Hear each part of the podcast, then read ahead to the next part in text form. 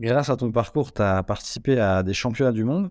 Déjà, à ce moment-là, qu'est-ce que ça représente pour toi? Est-ce que tu pensais un jour euh, t'imaginer faire ce type de compétition en, roller Oh non, complètement, euh, absolument pas. En fait, euh, j'ai fait ma première Coupe du Monde en France, vraiment par hasard, comme je disais tout à l'heure, mais en 2005, c'était parce que justement, c'était pas très loin de la maison. c'était quand même les Alpes du Sud, mais et c'était une petite route de montagne bien sympa.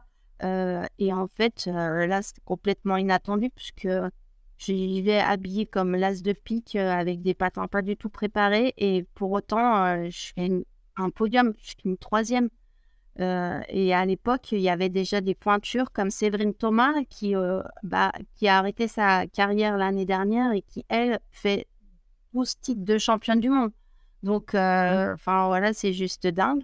Donc, première expérience en Coupe du Monde en 2005. Et en fait, je participe à mes premiers championnats du monde en 2007 en Allemagne. Et là, pas pareil. Euh, enfin, le truc est juste incroyable. Alors là, entre-temps, je m'étais quand même un petit peu euh, mieux entraînée et donc j'étais quand même, euh, je représentais quand même un peu mieux la discipline avec une belle combinaison, des patins vraiment préparés pour. Et là, pareil, à ma grande surprise, je décroche une médaille de bronze pour ma première participation au championnat du monde.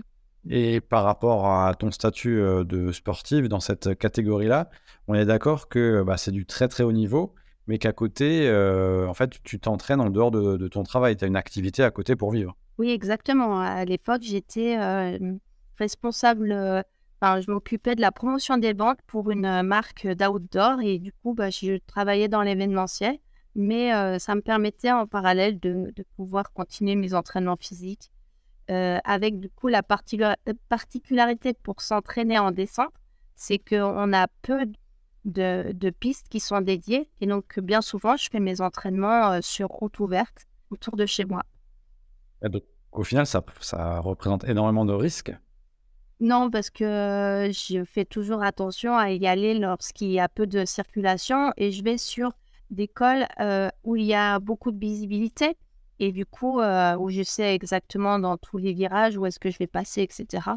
Et, et aussi, euh, bah, en fait, j'ai acquis toutes les mmh, techniques pour savoir freiner. Et donc, je, descends peut-être à une certaine vitesse, mais je suis tout à fait capable de m'arrêter comme un cycliste sait s'arrêter lorsqu'il descend un col de montagne. Je, je, fais exactement pareil. En vitesse de pointe, on est à peu près à combien? J'avais lu à peu près 85 km/h. On est à peu près dans ces eaux-là? Alors, 85, c'était ma vitesse euh, sur les derniers championnats du monde en Argentine. Euh, mais c'était une route justement qui n'allait pas vite. C'était un peu une route école. Euh, donc, non, en fait, on va dire que. Enfin, on peut, on peut aller aussi vite que les voitures. Aller à 120, 120 km/h sur les rollers, c'est pas. C'est quelque chose qui, qui peut s'atteindre assez facilement. Après, il faut les routes qui sont dédiées, quoi. C'est assez énorme quand on, y repense. Et tu ressens quoi justement quand, quand tu es sur ces rollers? C'est un sentiment euh, euh, de vitesse, d'adrénaline, euh, de, liberté? Tu ressens quoi? Ah bah là, je crois que tu as tout dit, les trois.